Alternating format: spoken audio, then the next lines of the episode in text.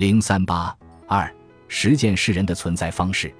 人是在实践活动中维持自己生存的。作为一种对象化的活动，实践构成了人的特殊的生命活动形式，是人的存在方式。人是实践存在物。马克思指出，一个种的全部特性，种的类特性就在于生命活动的性质。这一论断极为深刻，它表明这样一个真理：即判断一个物种的存在方式，就是看其生命活动的形式。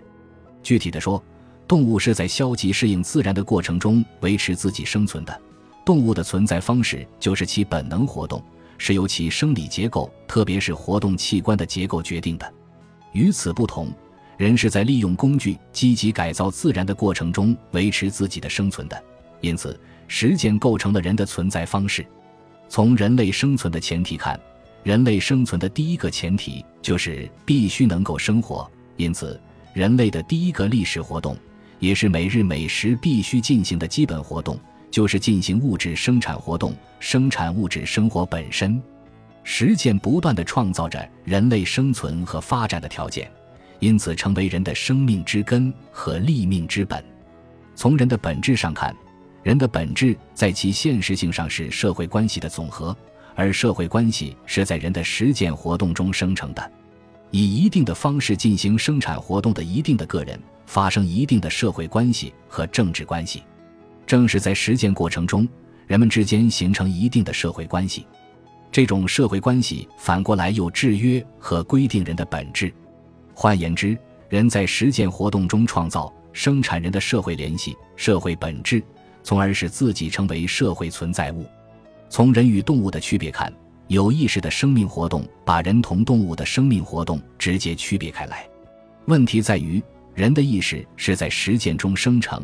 实现和确证的，正是在实践过程中，在劳动和语言的推动下，人的肉体组织发展出意识和自我意识的能力，从而使人的生命活动成为有意识的生命活动，人成为有意识的类存在物。正如马克思所说，通过实践创造对象世界及改造无机界，证明了人是有意识的类存在物，社会存在物。有意识的类存在物使人的活动具有了自觉能动性，使人脱离了动物界，成为能动的自然存在物。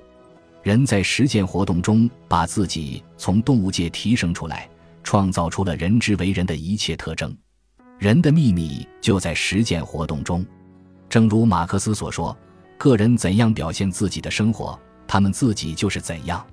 因此，他们是什么样的，这同他们的生产是一致的。”既和他们生产什么一致，又和他们怎样生产一致。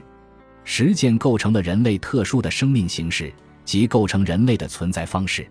能动的自然存在物、社会存在物、有意识的类存在物，同异于实践活动中。